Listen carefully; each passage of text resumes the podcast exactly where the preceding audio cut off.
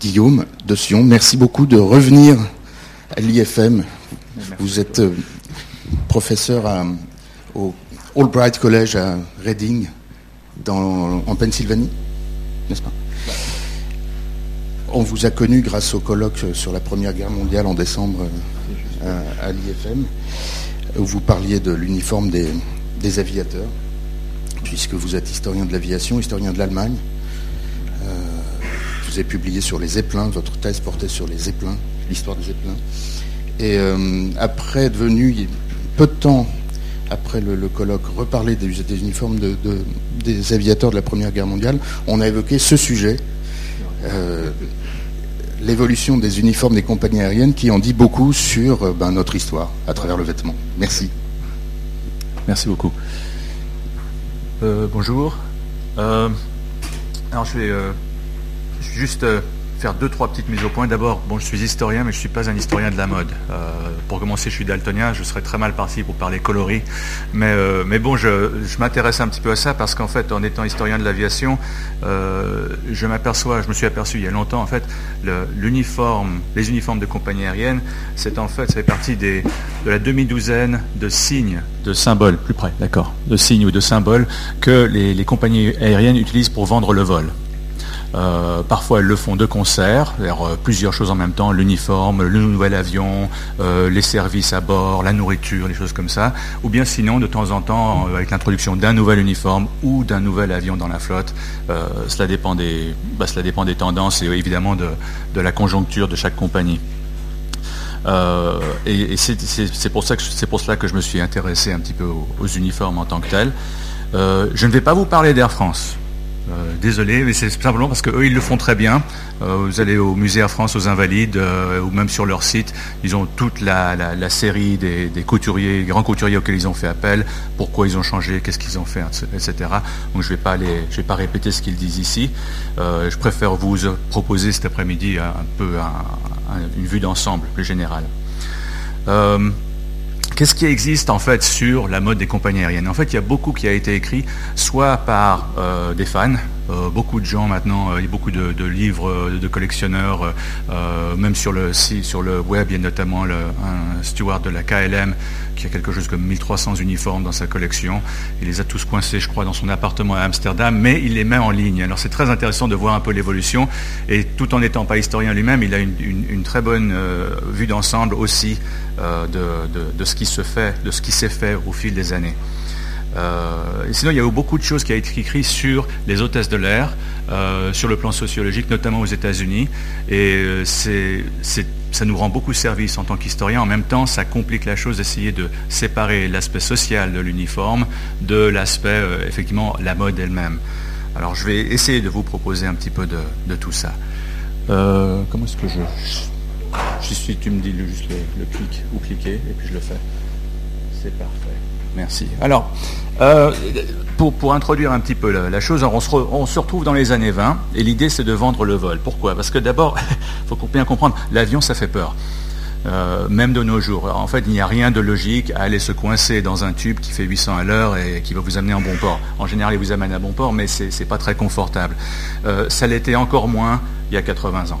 Euh, il faut vous imaginer que vous montiez dans un avion à hélice et, quoique, bien qu'il y ait tout ce côté romantique que l'on voit dans les films, par exemple la fin de Casablanca où euh, l'héroïne s'embarque dans l'avion à hélice, euh, l'avion à hélice d'abord ça, tremblote, ça fait beaucoup de bruit, il y a les odeurs d'essence, d'huile brûlée, souvent il y a des courants d'air, on a froid, on a chaud, on est très mal à l'aise et en général on est malade dans les 30 minutes. Euh, donc il s'agit de convaincre les gens d'aller en fait dans ce tube en métal et, de faire en sorte qu'ils acceptent la notion que non en fait c'est tout à fait euh, valable et en plus vous irez plus vite que le train ou le bateau. Alors on s'inspire en fait à l'origine du train et du bateau, on utilise les, les stewards, les uniformes de stewards et ce sont les hommes qui font le service. Et, qu'est-ce qu'ils font? Ils vous servent la nourriture, tout simplement, rien d'autre. Euh, si en fait ils vous servent beaucoup à boire. C'est très important. Euh, la, tradition, l'alliance entre l'alcool et l'avion, en fait, euh, oui, c'était très courant et ça l'est évidemment encore. L'idée, c'est de vous mettre en confiance. Et, donc, si on a quelqu'un dans un bel uniforme qui rappelle un peu celui des, wagons Pullman ou bien sûr des grands transatlantiques, à ce moment-là, on se dit ah ça c'est une compagnie qui, fait un effort pour se mettre pour se mettre au goût du jour. Et vu le prix des billets, il faut évidemment faire en sorte que, ce service soit, hors pair. Euh, en fait, le, steward à l'époque ne fait pas beaucoup d'autres choses. Il n'y a pas de cuisine encore à bord, on embarque les plats euh, les plats à bord cuisinés par le restaurant de l'aérodrome, euh, et ensuite on essaie de faire le service tant bien que mal. ça commence à changer dans les années 30 avec les grands dirigeables et avec les hydravions à longue portée, mais autrement, c'est là que ça en reste. ça reste en fait aussi d'ailleurs d'abord un, monde très très mal. où en sont les femmes, quand, arrivent les hôtesses de l'air? Euh, Eh bien, c'est aux Américains que l'on doit ça, mais euh, ils n'ont pas choisi d'office. En fait, c'est une femme que vous voyez à la gauche, Ellen Church, euh, qui était en fait infirmière diplômée et qui disait, qui est allée voir, à l'origine c'est la compagnie Boeing, qui vers 1934 a dû en fait abandonner ses services de transport a continué, de, construire des avions, mais a dû abandonner sa compagnie aérienne qui est devenue United Airlines, qui existe encore de nos jours. Et elle a convaincu donc Boeing, plus tard United, que c'était très utile d'avoir des, femmes à bord, mais pas n'importe quelle femme, des infirmières, parce qu'elle disait tous les passagers sont malades, ils ont peur, ils ont mal à la tête, vous avez besoin de quelqu'un qui pourrait être un peu maternel envers eux, donc euh, qui sait s'y prendre pour ce qui est des médicaments et de les mettre à l'aise. Et elle a réussi à convaincre euh, Boeing et à, lui donner un poste, ainsi qu'à sept autres femmes, les, les, huit premières hôtesses de l'air. Et quand vous voyez un petit peu la façon dont elles sont habillées, surtout euh, Madame Church à gauche, là, euh, c'est très simple. C'est en fait une infirmière. Je, n'ai pas de, de photos couleur à vous montrer, mais euh, les descriptions qu'on en fait, c'est qu'en fait, c'était vert et gris. C'était en fait un peu les vieux uniformes militaires euh, dans le style avec la, cape grise qui rappellent tout à fait les infirmières de la Première Guerre mondiale. Donc avez, vous avez ce style qui est instauré et c'est littéralement l'idée de mettre les passagers en confiance. Qui sont ces passagers? Certes, il y a de temps en temps des femmes, mais en grande majorité, ce sont des hommes. Et euh, mettre les passagers en confiance avec une femme à bord, c'est évidemment aussi un gage, de, sécurité. Parce que si un homme, surtout dans les années 30, se disait j'ai peur en avion, mais je ne peux pas le montrer à l'hôtesse, à ce moment-là, ça, ça, commençait un petit peu un engrenage dans lequel on, s'envoyait, c'est-à-dire qu'on acceptait l'idée de voler. Si l'hôtesse, elle n'a pas peur, bah, je ne peux pas avoir peur non plus. Voilà, donc le tour est joué à sa façon.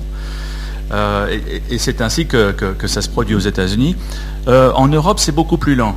Euh, de façon assez ironique, en fait, la première compagnie aérienne à, employer des, hôtesses à bord est Swissair. si l'on considère que les Suisses n'ont pas laissé les femmes voter jusqu'en 1971, ça fait quand même un peu bizarre que ce soit les premiers à mettre une femme à bord, mais pourtant ils l'ont fait.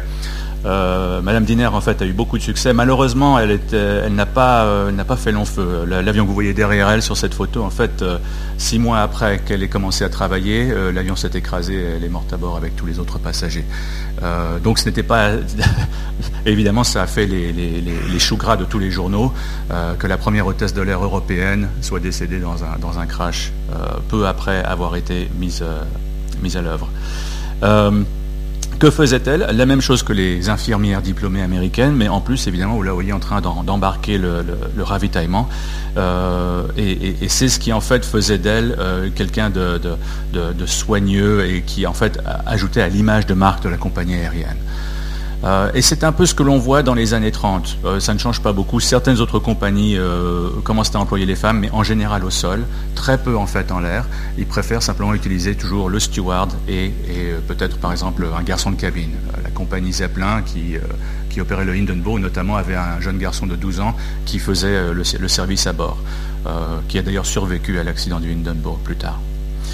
alors c'est là qu'on en est dans les années 30, pas beaucoup de changements sur ce plan si ce n'est qu'il y a l'idée. Euh, qu'en est-il des pilotes et de la mode? Parce que quand vous voyez un petit peu la mode féminine, euh, bon, bah c'est, visiblement c'est un côté un petit peu militaire. L'uniforme met en confiance. Mais, pour comment est-ce qu'on en arrive à avoir des uniformes comme ça chez les hommes? Euh, bah Ça, c'est tout la faute de la Paname. à la base. Juan Tripe, qui était le fondateur de la Paname, qui était une très grande compagnie qui a, qui a fait faillite en, 1991, mais qui était en fait littéralement devenu un peu le, la compagnie nationale américaine, tout en ne l'étant pas, parce que les, Américains avaient en fait plusieurs compagnies, euh, avait dit la, la, façon de mettre les gens en confiance, c'est aussi de montrer un peu un côté euh, un peu militaire. Il faut s'inspirer en fait de la marine américaine. La marine américaine était toujours habillée, euh, ils les ont toujours d'ailleurs, c'est les uniformes blancs. Ils ne les mettent seulement, pour les tenues de cérémonie, parce que vous voyez pas les marins se balader en blanc sur un porte-avions ou un croiseur. Mais alors l'idée, c'était justement d'avoir les pilotes habillés en blanc, avec peut-être euh, une veste foncée de temps en temps, mais tous embarqués euh, à la queue leu au garde à vous et suivre leur capitaine à bord, montrer en fait que c'était une organisation tout à fait au point euh, et que les, pilotes savaient se tenir et donc que tout allait aller bien pour les passagers. Trippé introduit ça, présente ça sur ses premiers hydravions, qu'il commande euh, notamment à Boeing, à Sikorsky, à d'autres euh, compagnies.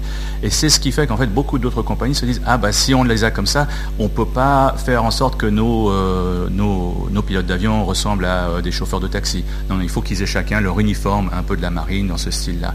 Et c'est un style en fait qui ne va pas évoluer parce que bon, vous allez rajouter peut-être une cravate d'une différente couleur ou certaines autres choses, mais sinon le standard va être établi très rapidement. Dès les années 30, en fait, les pilotes se ressemblent que ce soit que l'on regarde dans les années 30, dans les années 60 ou dans les années 90.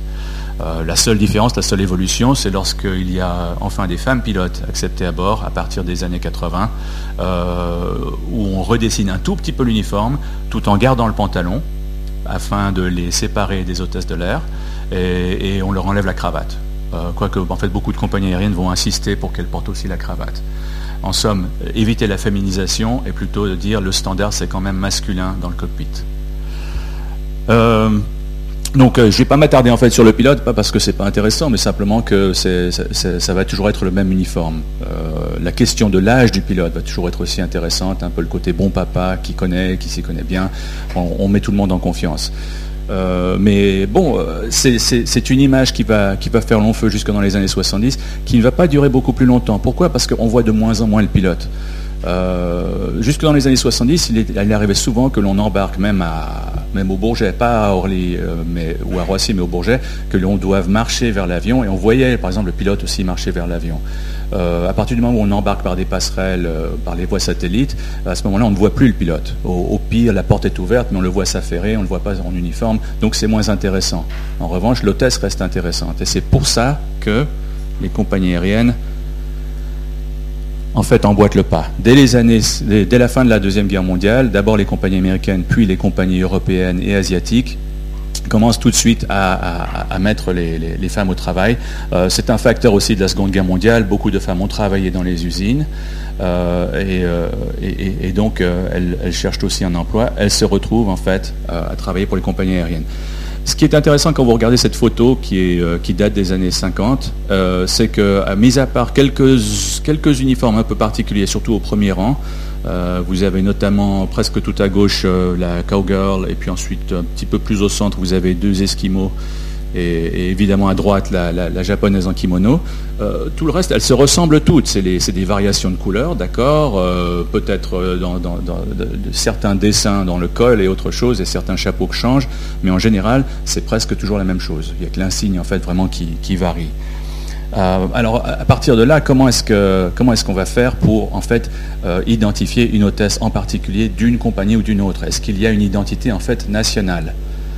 Et ça c'est une question importante parce que des années à partir de 1945 et jusque vers 78 pour les États-Unis, mais 90 environ pour l'Europe et le reste du monde, euh, vous avez ce qui s'appelle la régulation aérienne. C'est-à-dire qu'en fait, euh, beaucoup de compagnies sont considérées comme ce qu'appellent les Américains les flag carriers, des, transporteurs nationaux.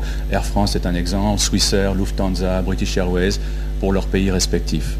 Euh, ils ont pour ainsi dire la, la, priorité, voire le monopole sur certaines routes. que d'autres compagnies n'ont pas. Est-ce qu'on peut faire de ces compagnies aériennes quelque chose qui représente un petit peu du pays? Alors, bon, je vais quand même mentionner Air France. Air France, en fait, fait directement dans ça à partir des années 50. Euh, il demande à des artistes de dessiner euh, des posters qui représentent la France. Il demande à des poètes de faire des poèmes. Cocteau, euh, par exemple, écrit des poèmes pour le, journal de bord d'Air France, que les passagers lisent, et ainsi de suite. Il y a toute une, une identité nationale que Air France est, très forte à, faire fructifier. Euh, d'autres compagnies ont moins de succès. Lufthansa essaye, mais bon, il y a un petit problème, c'est que Lufthansa, entre 33 et 45, euh, bah, ils avaient une croix gammée, ils n'avaient pas la, jolie grue que, l'on connaît aujourd'hui. Euh, donc il y, a toujours des problèmes d'identité. Comment est-ce qu'on va identifier quelqu'un comme travaillant pour une compagnie aérienne? Alors ils essayent quand même, hein. c'est ça qui est rigolo. Euh, alors par exemple, bon, d'abord il y a l'idée notamment de, peut-être de ne pas faire un truc qui soit automatiquement national, mais qui s'identifierait comme américain. Par exemple, la compagnie Delta, euh, lors de l'introduction de ces jets, euh, demande à une couturière euh, connue aux États-Unis, mais qu'on ne connaît pas du tout en France, D'ailleurs, son nom m'échappe maintenant, mais ça me revenir plus tard. mais c'est une couturière qui en fait travaille pour Hollywood, qui a eu 36 nominations d'Oscar pour tous ses costumes. Alors elle dessine ce qu'elle sait, mais en fait ce qui est très rigolo, c'est qu'elle sait ça sur la base de films. Alors elle fait quelque chose qui, peut très bien passer dans les films, mais peut-être pas très bien à bord. C'est moins confortable en fait. D'ailleurs, euh, vu la chaleur ambiante, Delta c'est basé à Atlanta, en Géorgie. Donc euh, six mois par an, il fait en moyenne 25 degrés avec 70% euh, d'humidité. donc c'est pas exactement ce qui est le plus confortable. mais vous voyez une tentative d'identifier Delta comme étant une compagnie du Sud avec des coloris un peu différents. Mais il y a quand même des trucs aussi intéressants. Par exemple, Lufthansa, euh, qui, Lufthansa se recrée en 1955. À partir du moment où l'Allemagne a de nouveau le droit de voler, il recrée Lufthansa, euh, une compagnie séparée de l'ancienne Lufthansa d'avant 1933. Et ils se disent, oui, mais comment est-ce qu'on va vendre l'Allemagne? C'est un petit peu gênant dans les années 50 d'essayer de vendre l'Allemagne. L'esprit de la Deuxième Guerre mondiale est encore très fort.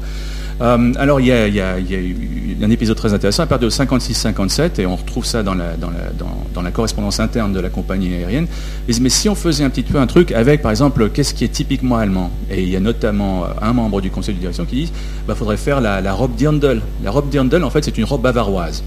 Euh, si vous êtes allé à l'Oktoberfest à Munich, ou même sans Oktoberfest, mais dans les les halls de bière euh, de Munich, vous voyez les dames euh, portant ces belles robes qui montrent un petit peu la poitrine, pas trop, et qui évidemment vous portent ces bières énormes, etc. Alors il y, a, plusieurs de ces responsables de la Lufthansa qui disent bah, faisons ça. Et en fait, ça, pourrait être intéressant, mais ça donne lieu à en fait une grande controverse parce que l'Allemagne, c'est pas juste la Bavière, c'est en fait une collection de pays différents. Euh, pour ceux de vous qui, connaissent peut-être euh, l'allemand, euh, si, vous, si vous avez pris l'allemand à la façon de Bonn, allez à Munich, vous n'allez pas comprendre le patois local. Ou n'allez pas si loin, allez à Francfort, de nouveau, le Frankfurter sera complètement différent de ce que vous avez appris. Et ainsi de suite. L'Allemagne, c'est une collection de petits pays. Alors évidemment, les gens basés à Hambourg et à Francfort où c'était les deux, grands quartiers généraux de la Lufthansa, disent non mais ça va pas, qu'est-ce qu'on va donner aux Bavarois, pourquoi pas, etc. Et en plus, d'abord ensuite les hôtesses s'insurgent, je dis quoi, je vais devoir porter ça, mais s'il fait froid, ça va pas être sympa. Et le, truc, préféré que j'ai trouvé dans les, rapports de la compagnie, c'est les pilotes qui disent ah oui, alors vous allez faire porter les, les aux femmes et nous vous allez vous faire, nous faire mettre les lederhosen, c'est-à-dire les, pantalons en cuir, quoi, la bavaroise. Non mais puis quoi encore, on, va faire une petite danse tant qu'on y est dans le cockpit.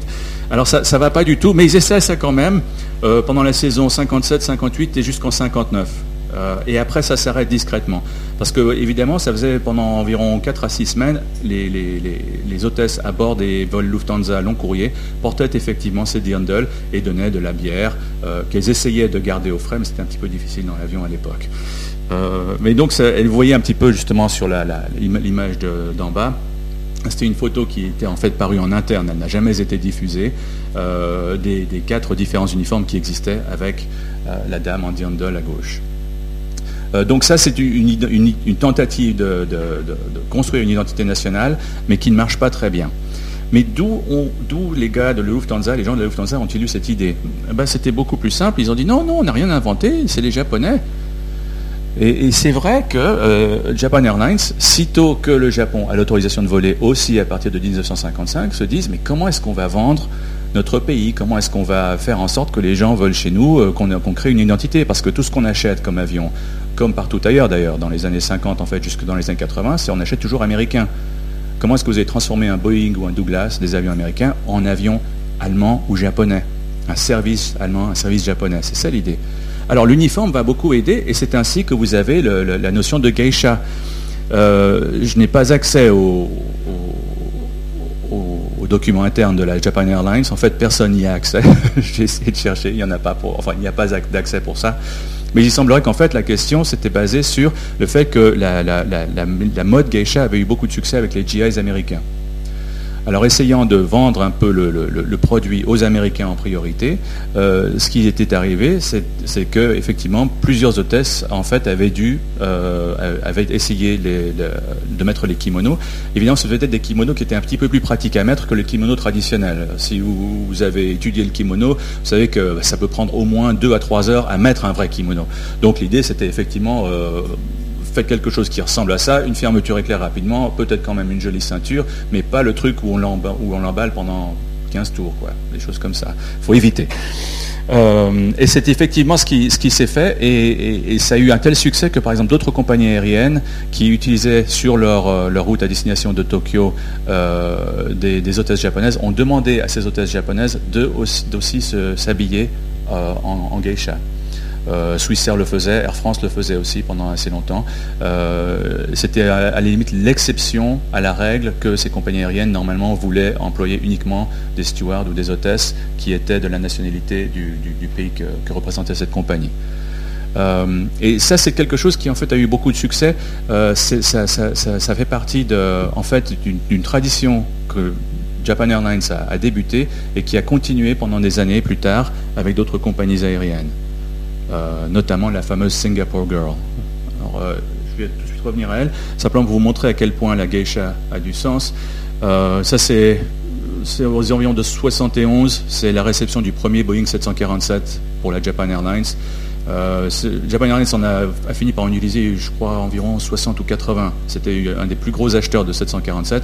C'était un, un, très gros client de la Boeing. Et pour le premier, alors ils ont mis évidemment une porte Tory euh, un, symbole un petit peu religieux pour l'inauguration du premier vol, mais évidemment, vous, deviez d'avoir une geisha. Et c'est toujours comme ça qu'ils ont procédé. Euh, un symbole qui dure longtemps, mais un symbole encore plus surprenant, celui de Singapore Airlines. Euh, Singapore Airlines, en fait, est une compagnie relativement jeune. Elle date de 72, d'une fusion de deux autres compagnies. Et dès leur inauguration en 72, ils, instaurent ce, symbole de l'hôtesse chinoise ou asiatique, mais plutôt chinoise, qui est habillée dans un certain style et qui a un, sens du service, euh, non pas à la chinoise, mais à la Singapour. Donc créant une certaine identité. Euh, je ne vais pas m'attarder trop dessus, mais ce qui est fascinant, c'est que c'est encore utilisé maintenant.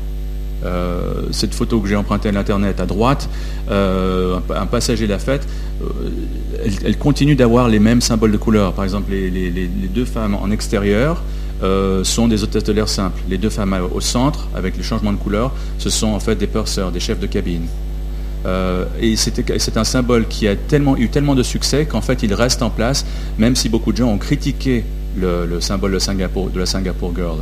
Vous avez des publicités des années 80 qui disent venez, voler avec nous, notre flotte est jeune. Et vous avez bien sûr une très jolie femme devant un nouvel avion qui vient d'arriver, un nouvel Airbus par exemple. Et évidemment, vous lisez ça et vous n'êtes pas très sûr qu'est-ce qu'on est en train de vendre là, la, fille, l'avion, les deux, euh, voilà. Mais c'est le principe de, base. Euh, Singapore Airlines euh, ne s'en est jamais excusé d'ailleurs et, continue en fait d'utiliser ce symbole parce que ça a marché. pour l'instant, il n'y a aucun plan pour, pour, changer en fait cette tradition. Il semble que ça, que ça a tellement bien fonctionné pour eux qu'ils vont le garder. Alors parlant d'identité, dans ce cas, où est-ce qu'on en est ben, on, se dit, bah, il va y avoir une évolution. Ben, ça, c'est le salon du Bourget en 67. En 67, c'était une grande année. Vous avez une maquette en bois du Concorde, grandeur nature, parce qu'on ne pouvait pas encore visiter le vrai, euh, devant, euh, et c'était l'annonce des, intentions de commande des compagnies aériennes. Alors, c'est une tradition qui est un petit peu disparue, mais à, l'origine, on, amenait une hôtesse de chaque compagnie et on les faisait poser devant l'avion ou le modèle d'avion qui allait être commandé. Quand vous regardez cette, euh, série d'hôtesses de, l'air en uniforme, euh, à part la couleur, ça de nouveau pas beaucoup changé. Euh, donc qu'est-ce qu'il y a, y a qui évolue en fait? Est-ce qu'il y a du côté pratique? Il y a un côté pratique parce que certains accidents d'avion montrent qu'en fait le genre de, robe qu'elle portait ne, se, ne, se, prêtait pas du tout à aider les passagers à sortir de l'avion et même à s'en sortir. il y a un cas euh, tragique très connu d'une hôtesse de l'air britannique en 66 qui a aidé tous les passagers à sortir de, l'avion en feu après qu'il se soit posé à Heathrow, mais parce qu'elle était empêtrée dans sa fichue robe euh, un peu longue anglaise, euh, elle n'a pas pu sortir, elle est morte. Et c'était les passagers qui en ont témoigné. donc du coup, tout de suite, changement, essayer de faire quelque chose de plus pratique, ainsi de suite. Donc il y a aussi quand même la, mode essaie de, prendre en compte toutes ces, toutes, ces, toutes ces conditions pour mettre en place quelque chose de plus effectif. Euh, alors qu'est-ce qui change sur le plan d'identité nationale bah, Vous avez quand même certaines compagnies qui s'aventurent euh, sur ce plan. Euh, à gauche, vous avez Olympic Airways en 67 qui s'amuse. pas très pratique, mais, très intéressant tout de même. Et puis à droite, vous avez Pakistan International Airlines qui dit oui, nous voulons en fait une identité, mais une identité qui, passe avec notre culture et, bon, qui, ne fera pas, qui n'offensera pas quiconque est, est musulman pratiquant. ce qui est intéressant, c'est que ces deux uniformes sont dessinés par la même personne. Un immigré italien qui changera son nom après être arrivé, Pierre Cardin. Pietro Cardino. Alors c'est ça qui est intéressant. Euh, c'est que euh, identité nationale, est-ce qu'on peut faire appel à, un, couturier national? Air France va le faire, mais d'autres compagnies le font en même temps. Euh, donc c'est pour ça que je m'attarde pas trop sur les couturiers, même si on sait souvent qui c'est qui les dessine. de nouveau, c'est quelque chose qui est très bien, notamment à gauche, par exemple pour se balader dans les aéroports. Ça fait une bonne publicité. Oh la jolie dame, regarde cet uniforme. Qui c'est Ah, Olympic Airways, les Grecs. donc ça, c'est quelque chose qui se vend bien. Euh, mais là où il faut évidemment de nouveau donner un peu de, crédit à, l'idée de vendre le vol, mais euh, sous des aspects un peu particuliers, bah, c'est de nouveau aux Américains. Alors on retourne aux États-Unis, fin des années 60, et voilà, c'est parti. Rencontrer la Braniff, je vous présente la Braniff. Braniff Airways, c'est une compagnie basée au Texas euh, qui a fait faillite en 82 suite à la dérégulation. Dans un sens, la culture de la compagnie, c'était on fait dans la provocation. On va, on va se démarquer comme ça. Euh, alors ça, par exemple, c'était euh, quelque chose qu'ils avaient demandé à, ils avaient demandé ça à un couturier italien de dessiner ça, et ils le faisaient porter par leurs hôtesses. Euh, pas toujours très pratique, mais effectivement, ça, attirait beaucoup les regards. Et ça, c'est l'idée, c'est que les compagnies aériennes américaines, notamment, et si peut-être certains d'entre vous ont vu la, la série Mad Men, qui, je crois, qui est traduite maintenant. Il euh, y, a tout ce côté glamour des années 60. En fait, le vol coûte très cher encore. Il n'y a pas de dérégulation. Donc, euh, je ne sais pas, moi, un, Paris-Marseille, ça serait l'équivalent d'un salaire mensuel d'ouvrier en France, pour vous donner une idée des, prix. Donc, il n'y a que les gens qui peuvent se permettre euh, vraiment d'acheter à, prix, à prix haut, qui peuvent vraiment s'offrir les vols. Notamment, c'est le cas des businessmen, des hommes d'affaires. Donc, les compagnies aériennes disent qui c'est qu'on va essayer d'attirer. Évidemment, ce sera les hommes. Donc on va en faire, on, a une évolution de l'image de l'hôtesse qui, a commencé dans les années 50. Mais dans les années 50, l'hôtesse reste encore quelqu'un qui fait le service, qui vous amène à manger, qui vous met à l'aise. À partir des années 60, elle devient vraiment objet sexuel. C'est là que vous avez toutes ces histoires, euh, enfin des histoires vraies, racontées par les hôtesses plus tard à la retraite, euh, du nombre de passagers euh, qui leur faisaient les yeux doux, etc., en partie à cause de l'uniforme qu'elle portait. Pucci, qui, était, qui avait dessiné l'uniforme que je viens de vous montrer, euh, donne aussi un peu dans la, mode, mode, mode de, l'époque. En 1965, c'est les grandes années euh, de la conquête de l'espace, euh, la course à la Lune notamment. Et les, premières marches dans l'espace se font en fait en 65. Cette année-là, le cosmonaute Leonov de l'Union soviétique le fait. Alors Pucci dessine cette espèce de, bulle que les hôtesses sont soi-disant censées mettre. On se dit, ah, c'est le côté spatial. Et Pucci dit, non, non, non, non, pas du tout. C'est simplement pour protéger la coiffure de ces dames pendant qu'elles marchent sur le tarmac pour se, pas se faire euh, détruire la, chevelure, la belle coiffure. Euh, voilà. Euh, c'est très peu pratique. En fait, les, hôtesses qui l'essayaient disaient oui, mais tout de suite on a la buée, etc. On voit plus rien, on a l'air d'idiote. Alors ça s'est mis pour les photos, mais ça ne s'est pas mis autrement. Et puis l'ultime provocation, euh, ça c'est une publicité qui est parue dans nombre de magazines, que ce soit Time, euh, Newsweek, etc. Introducing the airstrip, donc le striptease en l'air. Euh, alors ce n'était pas vraiment le striptease auquel on pourrait penser dans, dans, un bar dans la zone rouge, mais plutôt au fur et à mesure du vol, les hôtesses changeaient d'habit ou enlevaient une partie de leur habit et ça finissait évidemment à droite, ça n'allait pas plus loin que ça. Mais c'était de nouveau l'idée, on va vendre ça aux hommes d'affaires. Et ça marchait. La provocation ultime, en fait, n'est pas, venue de Braniff, mais elle est venue d'une compagnie qui s'appelait National Airways. leurs uniformes sont, sont, assez quelconques, donc je n'ai pas mis de photos pour vous montrer, ce n'est pas, ce qui est intéressant. Ce qui était intéressant, c'est qu'ils avaient une, une, campagne publicitaire imprimée qui disait Fly me, I am Sherry, ou I am Cynthia, etc., etc. Et en fait, Sherry et Cynthia, c'était par exemple les deux hôtesses qui posaient évidemment radieuses, très jolies, très jeunes. Euh, mais euh, c'était aussi le nom de l'avion. Chaque avion avait un nom de fille. Alors vous alliez voler sur qui? Vous, voyez un petit peu où ça va. c'est cette sexualisation qui se pousse à l'extrême aux États-Unis, mais qui donne aussi lieu à beaucoup plus de créativité sur le plan des uniformes. C'est un peu le paradoxe, le paradoxe triste de, la chose. on, est, loin du, féminisme, mais c'est aussi ce qui explique une des raisons pour lesquelles les féministes américaines, notamment Gloria Steinem, s'en prennent aux compagnies aériennes. Parce que les compagnies aériennes sont en fait à la limite les, pires en la, matière pour euh, transformer en fait ces hôtesses qui, et c'est un travail très difficile d'ailleurs, euh, seulement à partir des années 70 par exemple que l'on peut être marié et travailler à bord. Euh, c'est un travail très difficile, mais en fait on en fait simplement des, des, boniches. juste un petit côté assez rigolo. Alors évidemment Pucci pour Braniff, il, on lui demande aussi de dessiner les uniformes des pilotes. Bon, ça, ça va pas très loin. On, lui demande aussi de dessiner les uniformes du, personnel au sol. Alors, vous voyez le personnel au sol. Ça, c'est des uniformes qui ont, duré à peu près un mois. Ils les ont tous retirés de service. Il y a une raison pour laquelle on appelle ça les bleus de travail, pas les blancs de travail. Hein. il fallait enlever ça tout de suite. Au, bout de au bout de 15 jours, ces uniformes étaient tellement sales parce qu'évidemment, vous êtes en train d'essayer de, changer un moteur ou autre chose. Ça n'a pas duré très longtemps. Mais euh, Braniff a quand même tenté le coup en se disant si on fait la mode pour les femmes, pourquoi pas pour les hommes? Ça n'a pas joué. Et, juste pour vous donner une idée où allait Branif, euh, ce que j'ai expliqué au tout début de, ma présentation, euh, on, présente l'hôtesse, on présente l'avion, on présente aussi les couleurs de la compagnie aérienne. Branif est une des premières à faire dans la fantaisie, notamment en demandant au, peintre Calder, Alexandre Calder, de peindre certains de ses avions. Alors il ne lui donne pas un avion à le peindre lui-même, il lui donne une maquette, il la peint, il la signe et ensuite il la passe à leurs techniciens, à leurs ingénieurs pour faire cette peinture-là. Et ça, ça, fait partie de, la, campagne de, publicité de Calder, euh, en parallèle avec évidemment euh, les uniformes de leurs hôtesses. Donc c'est une combinaison de plusieurs facteurs pour ça.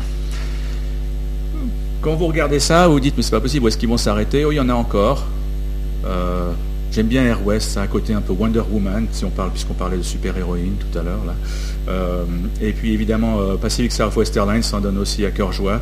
Euh, ça a un côté un petit peu Star Trek, pour ceux qui ont vu la série originale, les, hot pants ou les, mini-jupes ultra, ultra courtes. joli d'un point de vue hétérosexuel mâle, mais en fait très peu pratique de nouveau.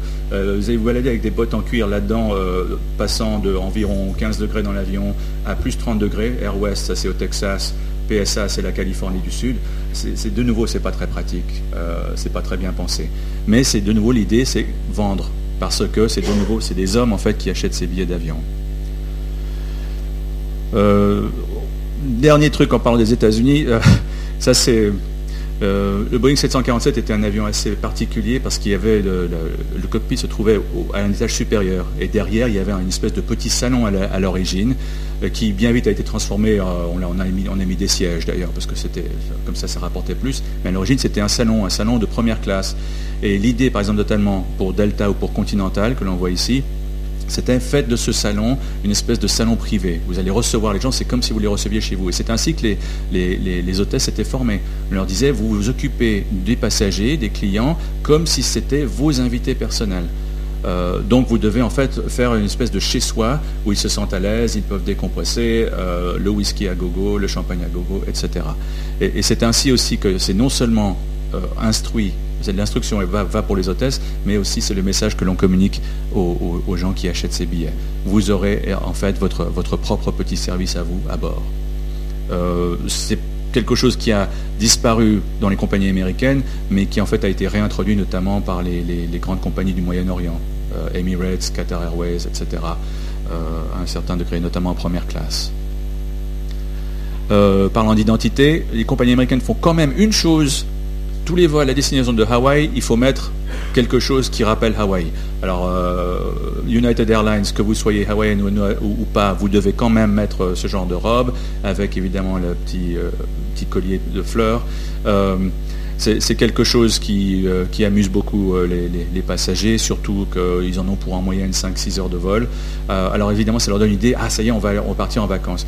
C'est le seul cas où j'ai vu vraiment une tentative de, mettre quelque chose, une identité particulière sur une destination américaine, sauf pour l'Alaska où effectivement parfois elles mettaient ces espèces de, costumes d'esquimaux dessinés un petit peu à la va-vite avec des couleurs très criardes d'ailleurs, parce qu'on m'a dit. Mais en fait, la réalité, c'est ça. la, réalité, c'est. Et en fait, la différence entre cette image-ci de 1980 et cette image-là de 1972-73, eh ben, c'est la dérégulation. À partir de 1978, euh, le président Carter aux États-Unis signe la dérégulation qui fait qu'il n'y a plus de monopole sur certaines lignes. Euh, n'importe quelle compagnie peut faire de la compétition. C'est le début de ce qu'on appelle les low cost. Alors aux États-Unis, c'est People Express. 15 euh, ans plus tard environ, nous aurons ici EasyJet, Ryanair, etc. Mais c'est l'équivalent. Euh, le problème quand vous avez 3, 4 uniformes par personne, c'est que ça coûte très cher. alors évidemment, quand le, prix du billet est régulé et que vous devez tout contrôler, à ce moment-là, vous, pouvez vous en donner à cœur joie et, faire une identité particulière, pour chaque steward, chaque hôtesse de l'air. À partir de 1980, donc deux ans après le, début de la, dérégulation, en fait, il faut revenir un peu au côté sérieux. Euh, au côté sérieux, mais au côté sérieux qui, pourrait quand même attirer. Alors, on, voit un petit peu, par exemple, dans ce, cas de, la Paname, euh, bon, euh, on, remarque quand même qu'il y a enfin une hôtesse noire, il y en avait très peu. ils les mettent maintenant dans leur, page publicitaire. Mais sinon, c'est en fait c'est le même couturier. Je crois que c'était le couturier préféré de Nancy Reagan, la femme du président. Euh, américain qui avait dessiné cet uniforme-là pour la Paname.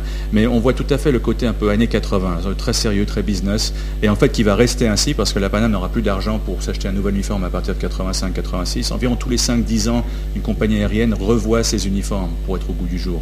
Euh, ils ne pourront pas le faire parce qu'en 91, euh, ils, auront, ils, devront déclarer, se déclarer en faillite.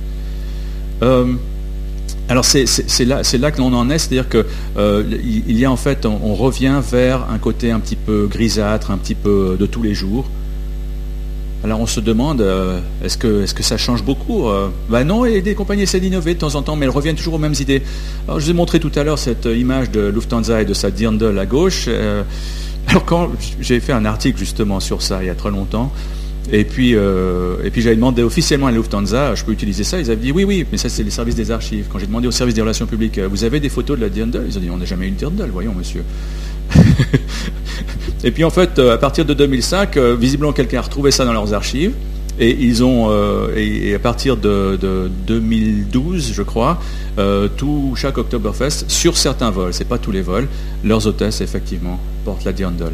Donc euh, ils l'ont réintroduite, euh, une façon en fait de se démarquer des autres compagnies. Plus ça change, plus c'est barbant. Bah je vous laisse avec ça, puis j'ouvrirai vos questions plutôt que, de continuer de parler. Euh, ça, c'est euh, United, il y a environ euh, un an, qui a annoncé ses nouveaux uniformes. United vient de fusionner avec Continental. Ils disent, on va avoir des nouveaux uniformes, ça va être encore mieux que tout. Bah, l'avantage, c'est que je crois que vous pouvez vous balader dans la rue, puis on ne saura pas que vous êtes en uniforme, sauf le chapeau peut-être. Et, c'est un petit peu ce que, ce que les gens disent, c'est, ah, les uniformes, ils sont moins beaux qu'avant. Euh, je crois qu'à mon avis, ça reflète surtout ben, le, fait que le vol n'est plus excitant. Euh, quand on payait en moyenne 3000 euh, francs nouveaux pour un vol transatlantique, aller simple de Paris à New York, on attendait peut-être un certain style, un certain service. À partir du moment où on peut trouver quelque chose en s'y prenant bien à 400 euros, euh, il ne faut pas attendre non plus les beaux uniformes, la belle nourriture, etc. Et je crois que c'est un peu ce que les compagnies ont compris. C'est devenu une routine. Alors on va simplement identifier qui est le personnel, mais on ne va pas non plus en faire quelque chose qui est ce qu'on appellerait glamour. Ça n'existe plus. Euh, de nouveau, certaines exceptions existent, elles existeront toujours. Euh, les compagnies low cost, et pas les compagnies low cost, les compagnies du Moyen-Orient, euh, qui, ont, innové dans le style de l'uniforme, euh, tout en gardant d'ailleurs un certain châle pour ne pas offenser euh, la, la, clientèle musulmane. et sinon, de temps en temps, certaines compagnies traditionnelles comme British Airways ou Air France qui introduisent notamment des nouveaux uniformes environ tous les 5 ans. Voilà. Je voulais ouvrir vos questions, ce sera peut-être plus simple.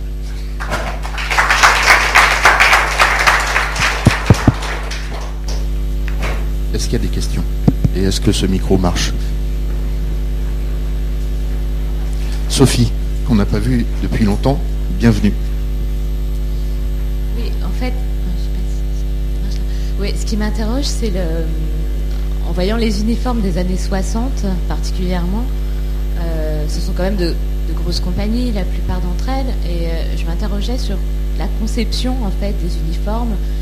Et je sais que parallèlement, je pense qu'il y avait les ergonomes aussi qui Pardon, l'ergonomie oui, l'ergonomie aussi beaucoup à ce moment-là. Est-ce que vous savez quelque chose sur le travail euh, au niveau de la conception des uniformes, de, l'interaction finalement entre l'équipe de le concepteur de l'uniforme et un éventuel ergonome?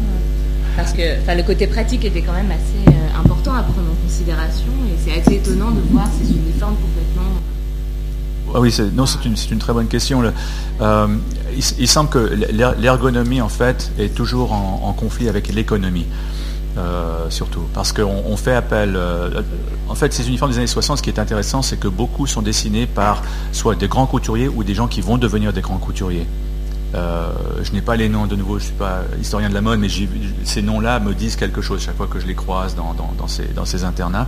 Et euh, ce qui est intéressant, c'est qu'ils dessinent ce qu'ils veulent, et après les compagnies disent, bon, on ne peut pas faire ci, on ne peut pas faire ça. Euh, tel ou tel col va nous coûter beaucoup trop cher, même si on doit le faire faire en masse.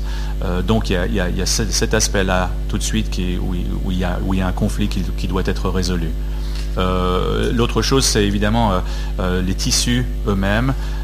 c'est à partir en fait du milieu des années 60 que l'on commence à dire bon on ne peut pas avoir certains tissus ou bien utilisons notamment les, nouveaux polyester parce que c'est beaucoup plus pratique. en fait c'est pas toujours plus pratique mais l'idée c'est justement c'est plus léger, c'est plus ça se nettoie plus facilement. Il y a, toutes ces choses là, c'est en fonction de, vraiment de ce que la compagnie est prête à payer pour chaque uniforme. Euh, donc il y a l'ergonomie, euh, mais c'est surtout l'économie là. Euh, oui, mais on peut faire quelque chose d'économe tout en étant pratique au niveau des gestes à faire, je veux dire, lors d'un vol, enfin de la tâche en fait que le que l'hôtesse a à faire dans son travail. Oui. Mhm. Et, du coup, c'est ça qui est étonnant, c'est que ce soit pas du tout pris en considération à une certaine époque où, parallèlement, je pense, l'ergonomie se développait aussi beaucoup. Et il y avait des études sur le travail, etc. Donc, vous, avez tout à fait raison. La, raison pour laquelle c'est lent à se développer, c'est parce que euh, en fait, ça, se calque directement sur l'arrivée des, avions à réaction. Euh, fin des années 50, début des années 60, les compagnies passent à l'avion à réaction. L'avion à réaction, c'est un bond en avant, pas seulement à cause de la vitesse, on va, on va deux fois plus vite qu'un avion à hélice à l'époque, mais surtout on double la capacité des passagers. Et vous avez ce, problème parallèle, et les hôtesses s'en plaignent, mais ils ne font pas beaucoup d'études euh, sur ça, c'est qu'au lieu de devoir, euh, par exemple, servir, euh, disons, 50-60 passagers sur un vol de 15 heures transatlantique, il faut en servir 120 à 150 sur un vol de 6-7 heures. Et, les hôtesses, les stewards, mais surtout les hôtesses, ne, tiennent plus. C'est pas possible. Elles sont appelées à droite, à gauche. Alors l'idée, est-ce qu'on augmente le nombre d'hôtesses? Parfois on peut le faire, mais parfois on ne peut pas. L'idée qu'ils cherchent, en fait, c'est qu'ils pensent, pensent moins à l'uniforme qu'à comment servir plus rapidement. C'est le début des plateaux repas. Donc vous avez tout, plein d'études qui existent sur l'ergonomie du plateau repas, comment est-ce que c'est plus rapide, pas que, les, gens puissent servir ça assez rapidement et desservir, et il y a moins sur le côté pratique. Là où il y a le côté pratique, c'est qu'on le retrouve. moins de monde, moins de personnes. Excusez-moi, il y avait moins de personnes en fait. Euh, c'est vrai, j'avais pas. Évidemment, on a, la vision est un peu faussée maintenant quand on pense au vol et à la masse qui prend l'avion, la masse de, personnes qui prend l'avion. Mais à cette époque, c'est vrai que c'était très restreint. Et il n'y avait pas pensé à ça en fait ce, n'est plus une, augmentation simplement doublée, c'est une augmentation qui, est pire. C'est comme essayer de servir 160 personnes au lieu de 80 personnes quelque chose comme ça. En fait, ça, ne peut pas simplement se faire euh, avec deux fois plus vite. Et c'est là que vous avez l'ergonomie. Ils essayent des choses un peu plus pratiques du style, bon, ils autorisent enfin les hôtesses à enlever leur veste. Euh, dans, les, photos des années 50, que ce soit des photos posées ou des photos prises par des passagers, elles sont toutes toujours en complet. Elles n'ont pas le droit de retirer leur, veste. Euh, à partir des années 60, elles peuvent retirer leur veste, mettre un tablier un peu plus pratique, euh, quelque chose qui fait qu'elles peuvent quand même, euh, et, dans, dans le cas par exemple des premières classes, elles peuvent parfois se changer. dans quelque chose qui semble-t-il est plus pratique. Donc il y a toujours deux uniformes, l'uniforme avec lequel elles vont marcher vers l'avion et l'uniforme qu'elles ont à bord, qui est un tout petit peu différent, plus pratique. Mais je n'ai pas les détails, je suis, désolé. Mais c'est vrai qu'il y, a cette question d'ergonomie, mais qui est lente à suivre. Où vous la voyez faire le plus de progrès, c'est les compagnies euh, charter. Euh, Islander, par exemple, fait tout de suite dans le pratique. C'est pas, pas superbe, mais c'est pratique. Euh, euh, et, sinon aussi, dès que les compagnies aériennes inaugurent l'ère du, jumbo jet du 747 par exemple, où on passe de 160 passagers à 350-400 passagers, même en augmentant le nombre de personnel à bord, là il, faut tout de suite passer à autre chose. Et c'est là que vous voyez vraiment dans les années 70 une poussée en direction du truc pratique. Le, ce qu'on, je ne sais pas si ça s'appelle comme ça dans, le monde de la mode, mais ce qu'on appelait les, pantalons extensis, qui étaient un petit peu plus faciles. Par exemple, on pouvait se baisser sans évidemment risquer de, le déchirer, euh, par exemple pour aller chercher son plateau repas. Les, stewards sont parmi les premiers à inaugurer euh, cette formule. Euh, les compagnies aériennes comprennent que ça, c'est nécessaire. j'ai ces informations de ci, de là. Euh, par exemple, au steward à la retraite ou hôtesse à la retraite qui dit ci, qui dit ça, je n'ai pas accès à, l'interne.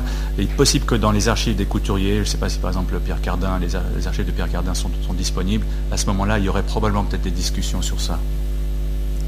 Merci. Je vous en prie.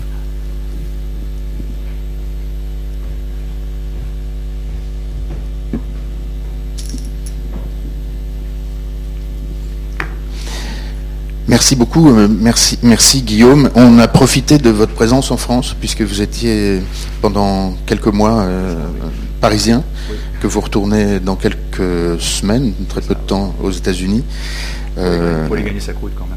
Et, merci d'être venu nous, nous, parler de ce sujet passionnant et qui ouvre sur, qui raconte beaucoup de choses sur, sur, sur l'histoire. Je profite juste avant de.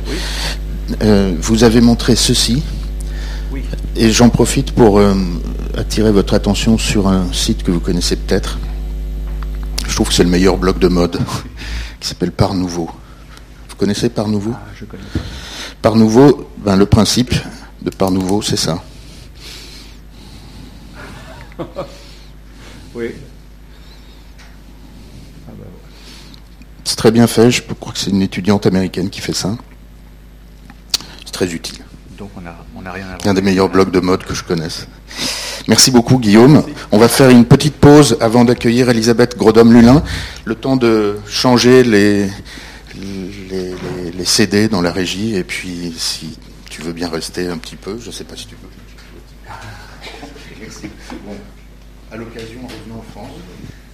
Merci. Au revoir.